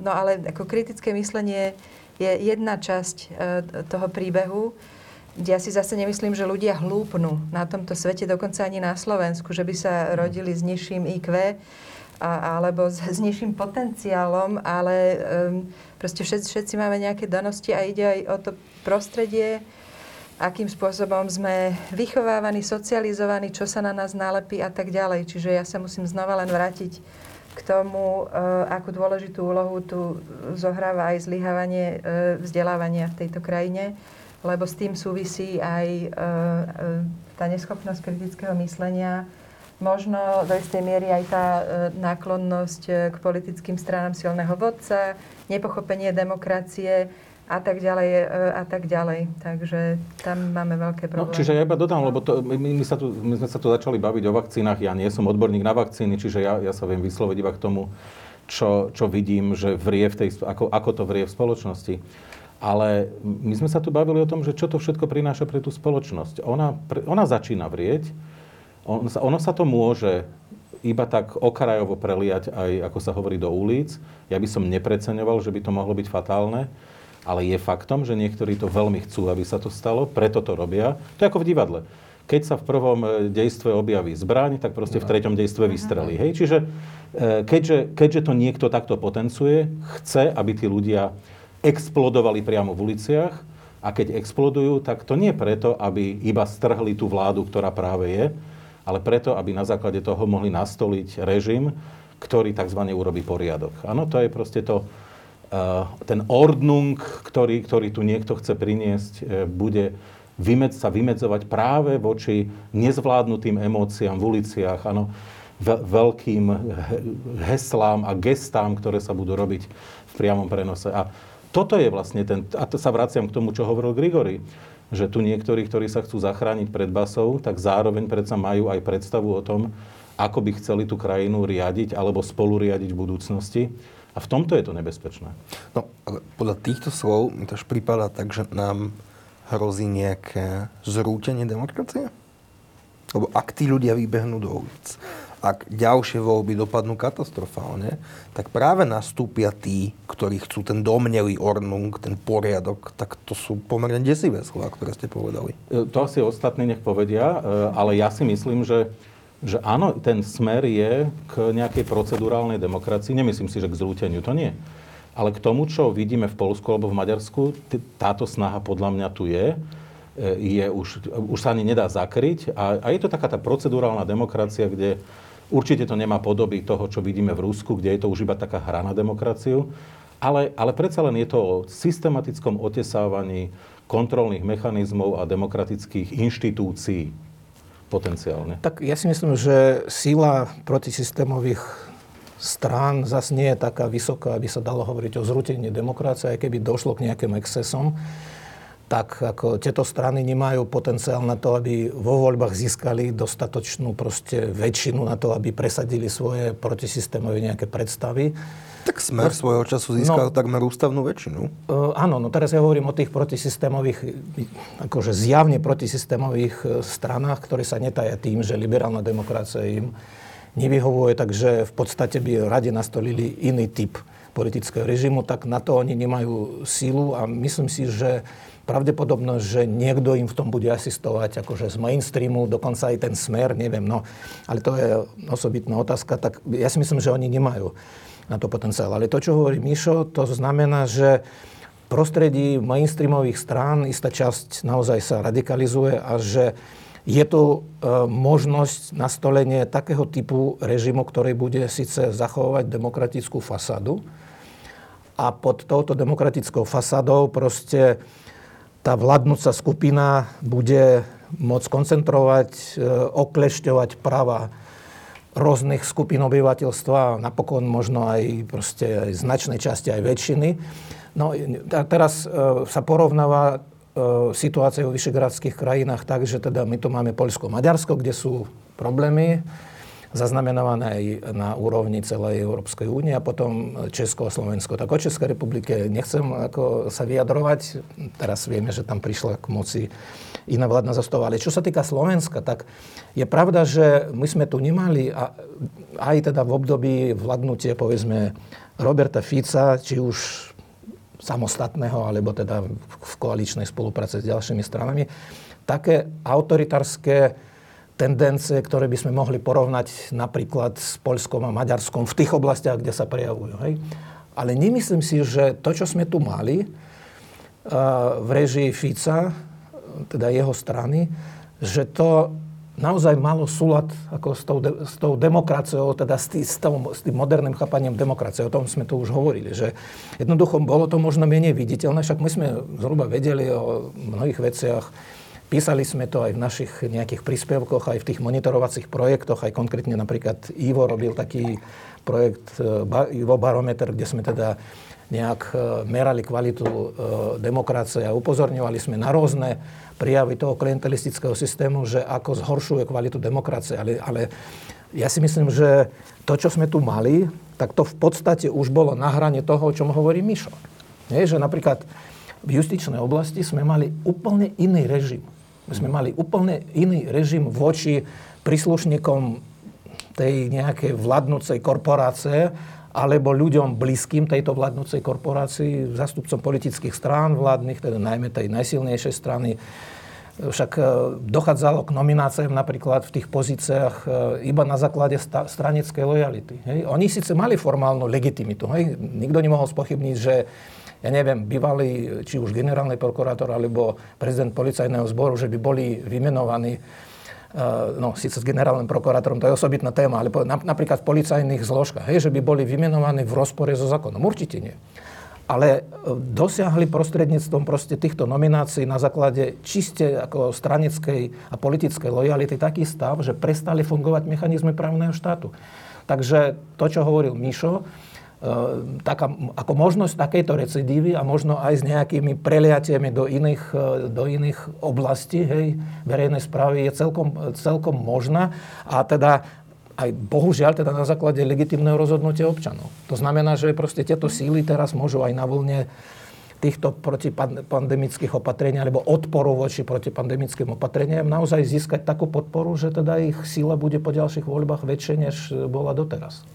No ak môžem ešte teda, lebo to, však hodnotíme ten rok 2021, no toto je vlastne tiež niečo dôležité, čo by sme mali o tom roku povedať, že to je rok e, obrovského nasadenia pri čistení Augiašovho chlieva, ale zároveň aj to, že sa ten, to čistenie začalo zadrhávať v jednom momente. Ja nehovorím, že je ukončené, nehovorím, že, že, som fa, že fatalisticky pozerám, ale je faktom, že ten stroj sa začal zadrhávať. Začal sa zadrhávať aj kvôli chybným voľbám ďalším, že môžeme tu o tej generálnej prokuratúre sa, sa baviť. Ehm, ale e, ukazuje sa dnes, že to, čo sme tu mali, bolo naozaj výnimočné ešte pred tým 2020. A, Grigori, v tomto zmysle ako súhlasím, že, že čo hovorí, pretože Robert Fico a jeho blízki ľudia by sa bránili asi takýmto spôsobom. Počkajte, počkajte, prečo nás obvinujete? My sme nikdy ne, nepristúpili k tomu, aby sme tu vyrobili Varšavu a Budapešť. Boli sme pri moci tak, že sme mali skoro ústavnú väčšinu a napriek tomu sme nerobili nič také, že by sme tú demokraciu okliešťovali. No a moja cynická poznámka je, že no áno, lebo nemuseli, pretože mali ten systém natoľko ovládnutý, že, že vlastne to bola jedna úžasná hra smerom do Bruselu. My sme to do, dobré, poslušné dieťa Strednej Európy, my nejdeme do takých prúserov ako Varšava a Budapešť, ale zároveň mali vlastne ten systém pod ruk, v, v rukách ešte lepšie ako vo Varšave alebo v Budapešti. No a teraz sa ukazuje, že 2021 priniesol nejaké, nejaké teda posuny, no ale zároveň teda úprimne povedané, ak by som teraz mal povedať, ak by sa ma niekto spýtal, že či som optimistický ohľadne čistenia, e, povedzme, justičného systému, no tak ja, ja neviem. Sú tam nejaké posuny, ja som optimista ohľadne toho, ako začal fungovať najvyšší súd, len problém je, že my máme veľmi nízko stanovené tie referenčné rámce.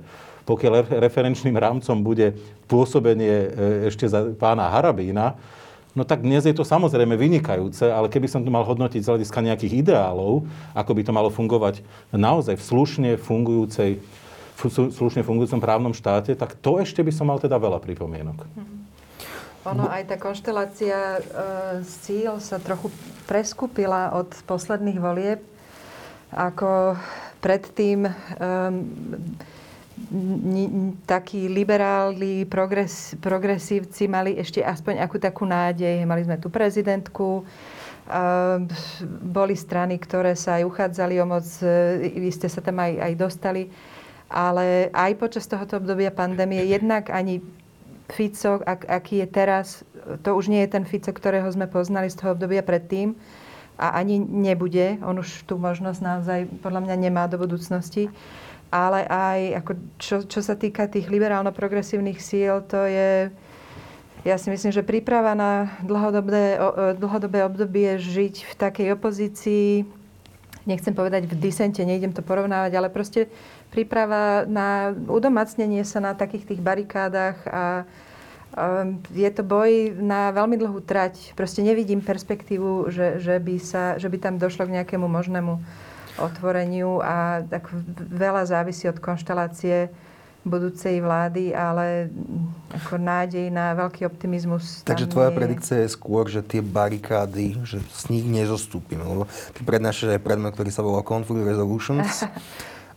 A to nám v dohľadnej dobe hrozí, že by sme tie konflikty v spoločnosti zmiernili. Ja mám dojem, že mhm. naozaj, že sa to bude ďalej zoskupovať na barikádach. Ja sa toho obávam, teda napriek tomu, že áno, som sa venovala pro, pro, profesionálne zmierovaniu konfliktov, ale e, k takému zmierňovaniu napätia e, konfliktov identít potrebujeme niekoľko vecí. E, vecí. Jednak o tom zmierovaní sa treba baviť na rôznych úrovniach. Jednak na osobnej, e, takej komunálnej, face-to-face vzťahy, proste v komunitách. Tam ešte sa niečo dá robiť. Ale na tej národnej úrovni e, naozaj k tomu treba e, tú, tú politickú vôľu, ten slovník, retoriku, spoločný cieľ, ktorý je nad tými jednotlivými partikulárnymi identitami. Proste mať definovanú, definované hodnoty, ktoré e, sa týkajú celej spoločnosti. A to nám tu momentálne veľmi chýba. Um, pri zmierovaní konfliktov hovoríme o tom, že je potrebný kontakt medzi týmito skupinami. To si na tej najvyššej úrovni skutočne neviem v súčasnej situácii predstaviť. Viem, že sú pokusy napríklad v médiách dať, dať dokopy prívržencov očkovania a oponentov. Opäť to nie je ten formát, ktorý je schopný presvedčiť alebo dokonca aj, aj zmieriť. Dá sa to robiť samozrejme aj citlivo, ale nemyslím si, že, že to dokáže zmeniť nejakým zásadným e, spôsobom mienku veľkej skupiny ľudí. Ten slovník sa naozaj čím ďalej tým posúva k agresivite a k vulgárnosti um, nie je tam tá ochota proste zostúpiť z barikád a nie je ani ochota zastávať nejaké spoločné hodnoty. My túto víziu už nemáme. Proste nejaké spoločné štátotvorné idei, na ktoré by sme mohli byť hrdí, na ktorých by sme mohli stavať, uh, ktoré prekračujú tie jednotlivé identity. Takže žiaľ Bohu, nevidím to veľmi optimisticky. Naozaj jedine v tom okruhu komunálnych vzťahov, eh, formou malých dialogových skupín, to sa dá robiť na školách eh, a tak ďalej. Ale to tiež teda obávam sa, že k nejakej celospoločenskej zmene rýchlo neprispeje. Takže je to... Ale ja chcem dodať Áno. niečo a teraz tak, a to bude ako také možno nepríjemné pre niekoho. Uh, a súhlasím plne, nemyslím si, že sa podarí uh, tá polarizácia spoločnosti nejak dramaticky zmierniť práve preto, lebo tu nie sú sily, ktoré by, by toto si dávali do vienka, že jednoducho to je nejaký politický cieľ. No a plus je tu veľa trávičov studní. Ľudia, ktorí robia tú polarizáciu, jednoducho prehlbujú naprosto zámerne s konkrétnymi cieľmi. A mne je úplne jedno, viete, lebo tu sa všetci bavia, že či sú za to platení, alebo nie je to úplne jedno. Proste e, častokrát sú to ľudia, ktorí k tej polarizácii prispievajú a v podstate postupujú tak, ako hovoril kedysi Bannon, uh, áno, človek, ktorý mal tak blízko k Trumpovi, taký temný rytier týchto polarizačných snách v Amerike, že skutočnou opozíciou sú médiá. A teraz príde vulgarizmus, ale ja citujem, a práve preto ten priestor musíme naplniť sračkami. Aby tie médiá, keďže sú skutočnou opozíciou voči nám, aby, aby jednoducho museli sa v tom hrabať, áno? A aby sa z toho nevedeli vyhrabať. No a v tom momente vlastne začne sa tá scéna polarizovať. A vidíme, čo sa stalo v Spojených štátoch amerických. Tá polarizácia je obrovská a americká spoločnosť sa z toho nevie dostať. Ale aj tam, tam boli doslova takéto temné sily, ktoré to robili s cieľom zámerne. No a my toto na Slovensku vidíme, niekedy si z toho robíme srandu, niekedy nás to pohorší, ale e, asi by sme mali postupovať systematickejšie, pretože my vlastne vidíme, že to nie je len o tom, že niekto je agresívny, niekto nevie spať a preto do 4. ráno vypisuje nezmysly na sociálnych sieťach. Jednoducho je to cieľené. Ale riešením nie je vrácať agresivitu a vulgárnosť naspäť. O tom som plne presvedčená, napriek tomu, že je to asi čím ďalej tým menej populárny názor. E, ako naozaj je lepšie, ako sa to hovorí, strpieť neprávosť, ako konať neprávosť, lebo to, to, to, to nás dobehne a neoplatí sa to. Ako... Nejaká reakcia je potrebná. Nejaká reakcia je potrebná a ukazuje sa, že ako slušná reakcia. Ja si myslím, že ako ten tábor, ktorý sa opiera o nejaké kredibilné informácie, hej, o kredibilné znalosti, o nejaké autority e, potvrdené, čo sa týka teda tých vedeckých poznatkov a čo sa týka toho systému spoločenského, tak e, založené na, naozaj na demokratických hodnotách, rešpekte ľudských práv, dôstojnosti a tak ďalej, že prevažne neodpoveda agresívne. Snaží sa proste mm-hmm. toto ako reálne implementovať, toto svoje nastavenie. Ale nemám pocit, že by naozaj v týchto otázkach, ktoré rozdeľujú spoločnosť, že by tento tábor, hej, ten vodzovka kredibilný tábor, že by veľmi akože vyhrával. Nevyhráva. Nevyhráva.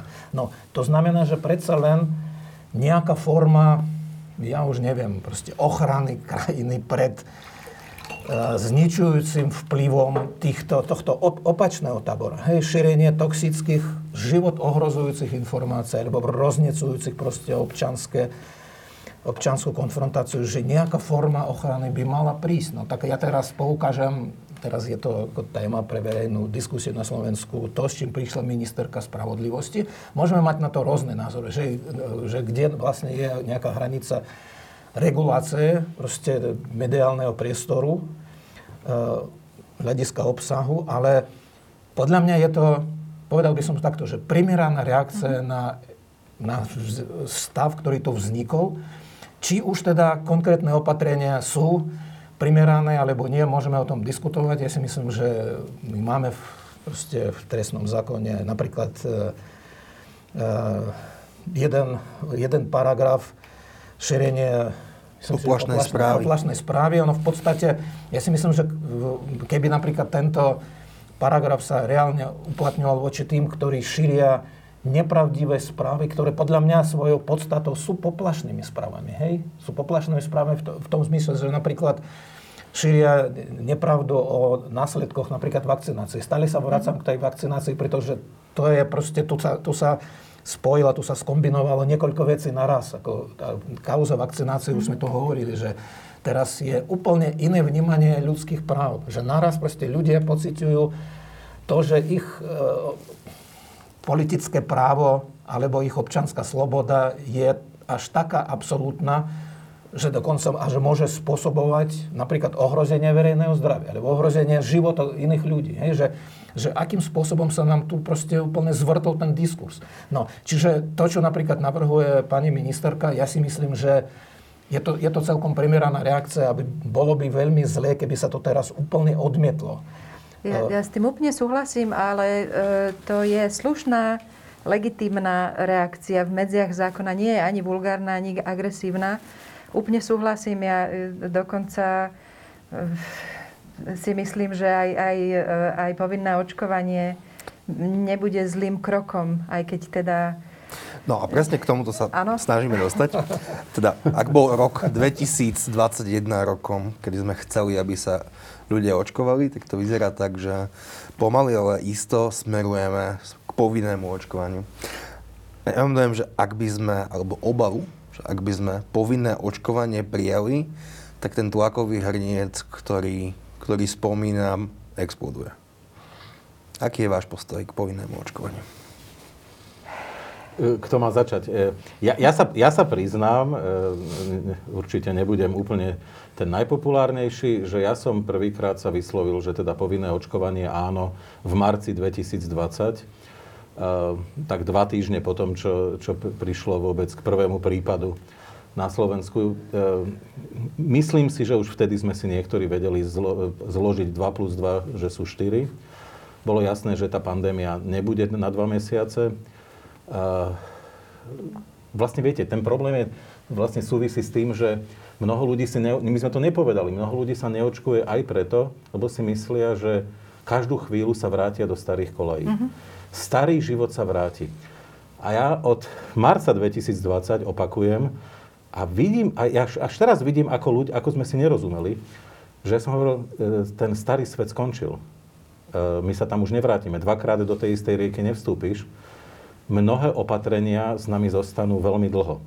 Tak ako po e, útokoch z 11. septembra 2001 zrazu na letiskách to no. vyzerá ináč a všetci sme to, než bolo to ťažké prijať. Mm-hmm. A, teda s, prepa- a s prepáčením, teda, keď už aj ma začali presvedcovať tým nejakým rengénom a vlastne, áno, vidia nás nahých, vlastne, áno, tak je to, a vyzúvať sme sa museli, neviem čo, nie je to príjemné. Ako, naozaj, však ja, ja nie som proste masochista, aby som hovoril, že to je príjemné. Ale niečo sa stalo, niečo sa zmenilo. My sa z tohto v nejakej podobe nevyhrabeme celé roky a niektoré veci s nami možno ostanú na 10 ročia. V prípade nás v podstate po zbytok nášho života. A toto tí ľudia stále nie sú ochotní prijať. To ne, nehovorím, že nie, nie sú schopní to pochopiť, ale nie sú ochotní to prijať.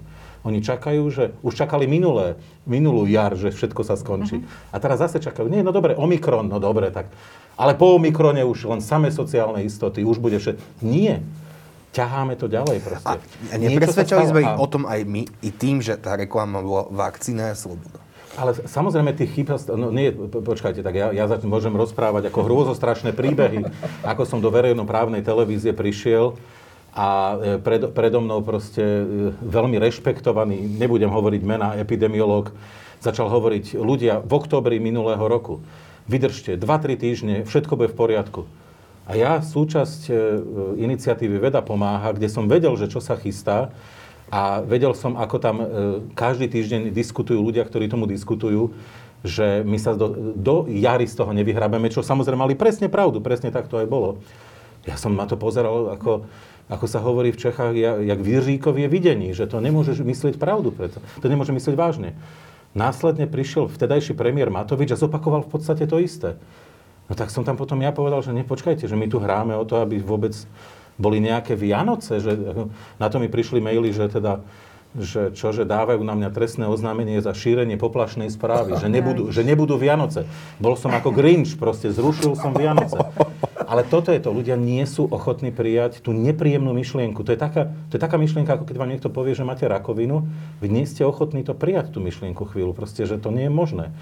A v tejto podobe odmietania negácie je obrovské množstvo ľudí a preto sa oni neočkujú niektorí. Oni čakajú, že to pominie. Oni nechápu, že to nepominie.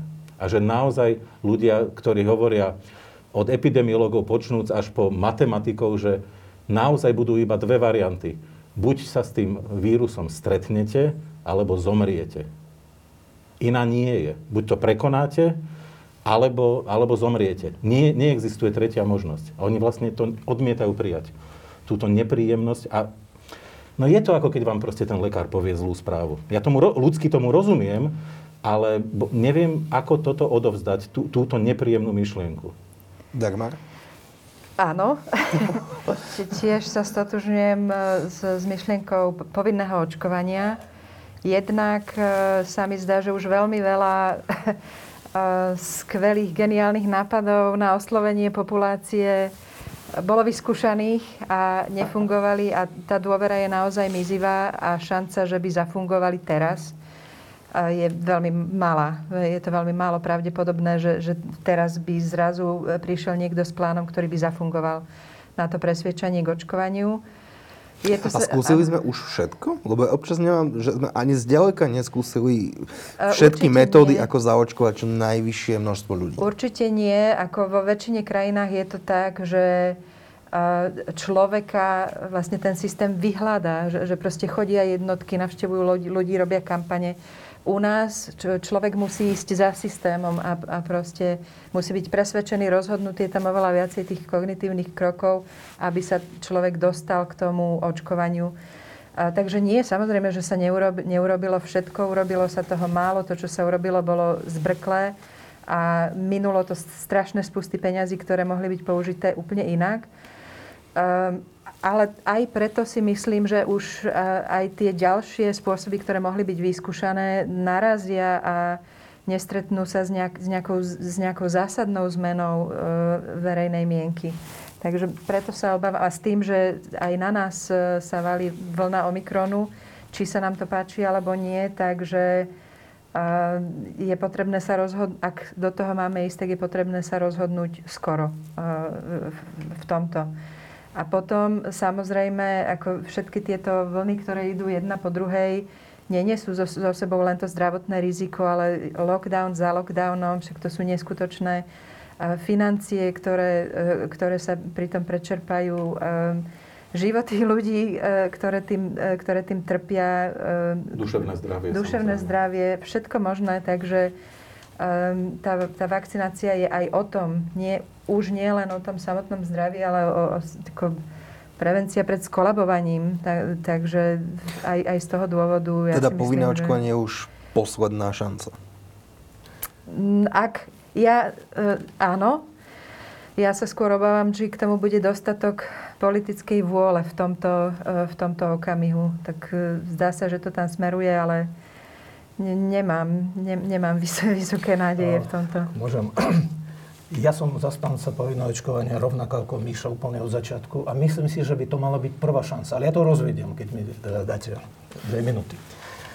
Ako právo na život je najdôležitejšie právo, ľudské právo. Proste na to, aby človek realizoval ďalšie práva a občanské slobody, musí predovšetkým žiť. A tak aj štát by mal prispôsobovať svoju, v tomto prípade zdravotnú politiku, ale štát, to je povinnosť štátu zaistiť také podmienky života ľudí, aby právo na život bolo maximálne možné. Hej, či v oblasti bezpečnosti ekonomického života, sociálneho a samozrejme zdravotnej politiky. A teraz my tu diskutujeme a toto vlastne teraz je taká, ako povedal by som, že veľmi symptomatická chvíľa, pretože my uvažujeme o tom, že toto už bude tá posledná možnosť, pretože sme všeličo vyskúšali. A ja kladem, otá- kladem si otázku, ale keď, takto, keď my máme to odskúšanú vakcínu, hej, uh-huh. otestovanú, potvrdenú, že je efektívna, prečo nepristúpiť hneď okamžite bez skúšania nejakých metód o efektivite, ktorých nie sme presvedčení. Však my sme tu mali celoplošné testovanie, my sme tu mali rôzne lockdowny, my sme tu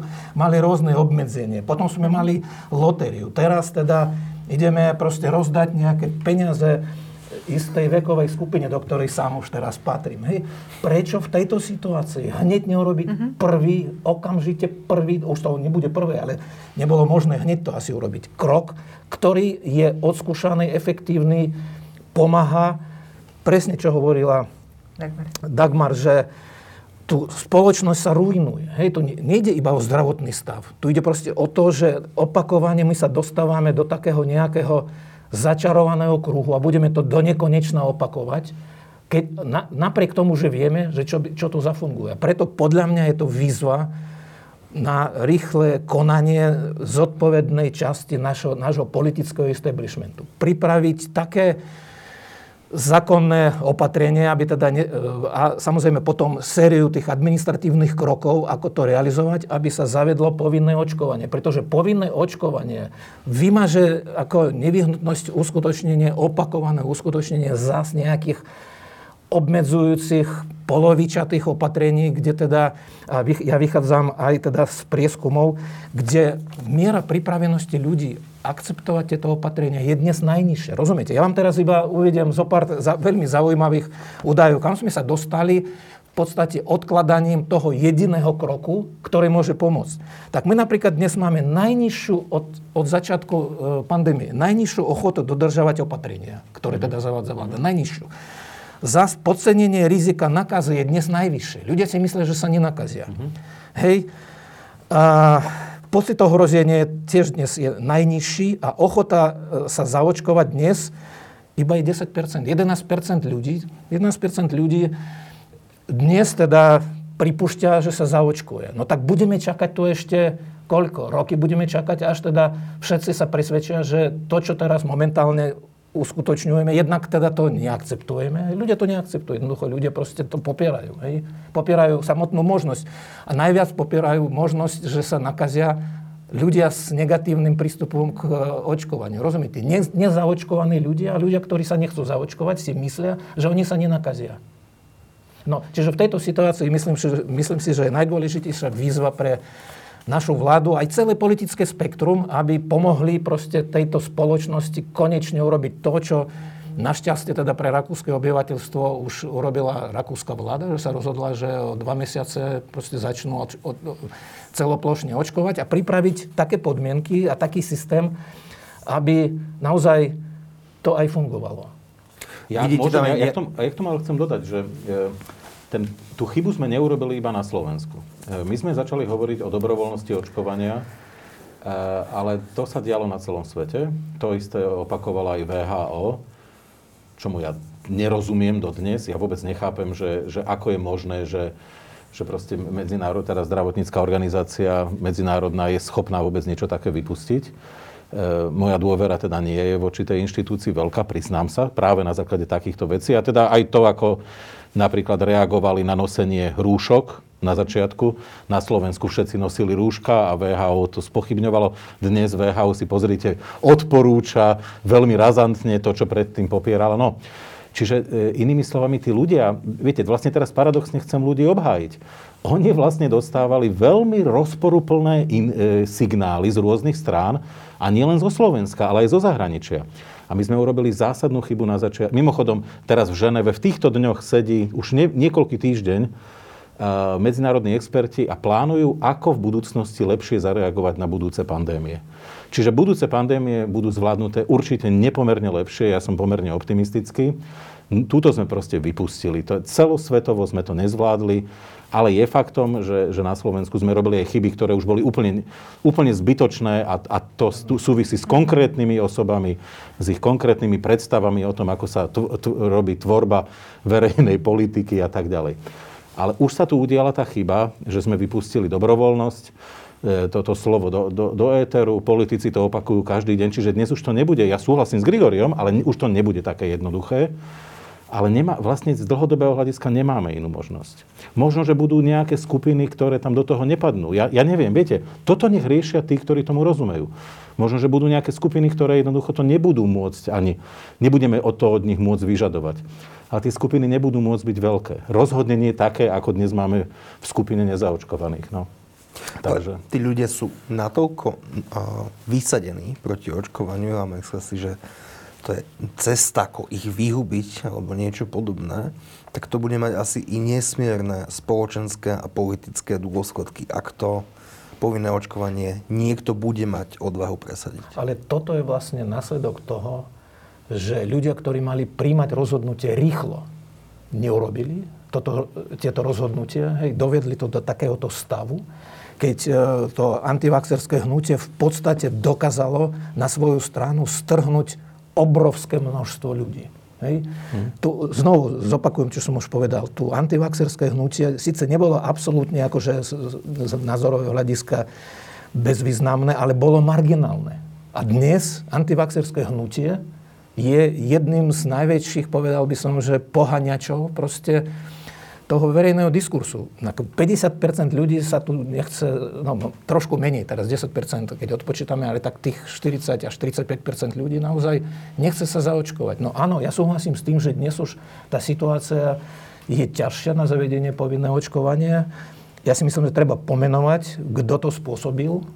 Je to asi širšie spektrum zodpovedných aktérov, ale to nie je argument na to, aby sme to nezavedli. Ja si myslím, že čo najskôr to treba zaviesť, samozrejme pripraviť potrebné proste legislatívne kroky, aby to nikto nespochybňoval, pretože to očkovanie je nejaké protizákonné alebo protiústavné. A potom s tou energiou, ktorú však, keď si predstavím, že koľko tej energie bolo, ja nechcem povedať, že úplne zbytočne minutých, určite nie, to malo nejaký efekt, ale malo to nedostatočný efekt, tak, tak už teda nejakú energiu ešte stále máme, ako som už povedal, právo na život je absolútne, proste to je absolútne právo. To každý štát, či je demokratický alebo nedemokratický, by to mal. A to bož demokratický štát zaistiť svojim občanom také podmienky, aby jeho život bol e, čo najmenej ohrozený aj tými pandémiami. Michal povedal, že teda budúce pandémie asi zvládneme lepšie. Ja dúfam. Hm. Ale môžu prísť horšie. Môžu prísť horšie? horšie Áno. infekcie. Hej, že ten, Proste ten vírus, koronavírus je veľmi nepríjemný, ale dá sa s ním bojovať. No ale predstavte si situáciu, porovnateľnú povedzme s morom napríklad. Hej, nechcem strašiť, ja dúfam, že k tomu nedojde. Ale môžu prísť vážnejšie ako e, pandémie a my budeme tiež potom vajatať, či teda zavedieme povinné očkovanie alebo nie, keď proste táto choroba, nedaj Bože, začne kosiť obyvateľov, ako napríklad to bolo počas tzv. španielskej chrípky. Ona mhm. teda nepravom označovaná za Španielsku, však v Spojených štátoch e, zomierali ľudia na ulici. Hej, že nastúpil na, na električku, teda na na e, prvú zastávku a, a teda na konečnej zastávke električky ten človek už bol mŕtvý. Dokonca už boli prípady, že stroj vedúci, že vodič električky zomrel normálne počas, e, počas služby. Takže Nechcem samozrejme nikoho strašiť, ja nie som epidemiolog. Hej, ja iba vychádzam z toho, že čo všetko sa môže udiať. A teraz to, ako tu zvládame tú pandémiu z tohto pohľadu, keď teda máme naozaj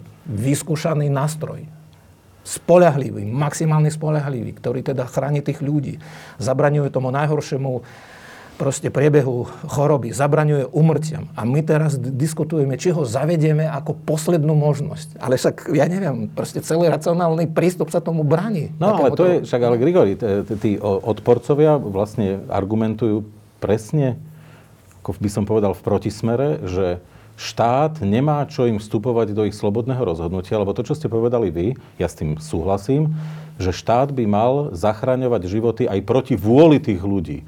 Tak ako napríklad e, na Slovensku predsa je nejakým spôsobom legislatívne vyriešená otázka eutanázie, Áno, a že jednoducho nie je možná, hej, tak ako napríklad v Holandsku. No a e, čiže štát sa rozhodol z nejakých dôvodov, že bude zachraňovať život aj proti vôli toho človeka. Veľmi podobnú logiku môžeme vlastne uplatniť tu. Áno, že keď niekto nerozumie, nechce rozumieť, alebo, no to je samozrejme rô- rôzne iné prístupy môžeme uplatniť. Napriek tomu ten štát do toho vlastne vstúpi ťažkými topánkami. Lenže my sme sa ocitli v štádiu, kedy väčšina populácie e, hovorí niečo o svojich e, slobodách a aj o slobode teda, že keď on chce niesť zodpovednosť, tak bude niesť zodpovednosť. Hej. No on zodpovednosť bude niesť nielen voči sebe, ale on v podstate ohrozuje aj Áno, veď ja súhlasím. Rozumiete, Veď to je ten problém. Ja napríklad, ja to poviem veľmi cynicky, no ak by, keď, sú, keď teda tak som, tak sa, takto sa niekto rozhodne, ja, ja som liberálny človek, čiže ja to akceptujem, ale potom by nemali volať tie, tie sanitky. Teda naražate si napríklad iná spolu No keď, potom, no keď nie, potom keď ochorejú, tak potom ale nevolám sanitku, lebo som sa rozhodol, že, No ale že viete, som že hrdina. Keď a- existuje štátny systém No ja viem. a zdravotne, zdravotná politika a teda samozrejme no veď- všetky legislatívne rámce, tak jasne, že pre toho človeka samozrejme príde tá sanitka, odvezie Ja ho. nehovorím, že nemá prísť, ja iba hovorím, Áno. že on by nemal On volať. by- No ale tak samozrejme, že zavolá a samozrejme No, bude a tam, obsadzovať tam, miesto. tam cítim nekonzistenciu. Áno, áno, áno. Ešte ďakujem našim hostom, ďakujem Grigoriovi Sežníkovi, Ďakujem pekne za pozvanie. Dagmar Kusej Ďakujem aj ja. a Michalovi Vašečkovi. Ďakujem pekne. Teraz si vypočujeme, ako je to celé správneho hľadiska. Ďakujem.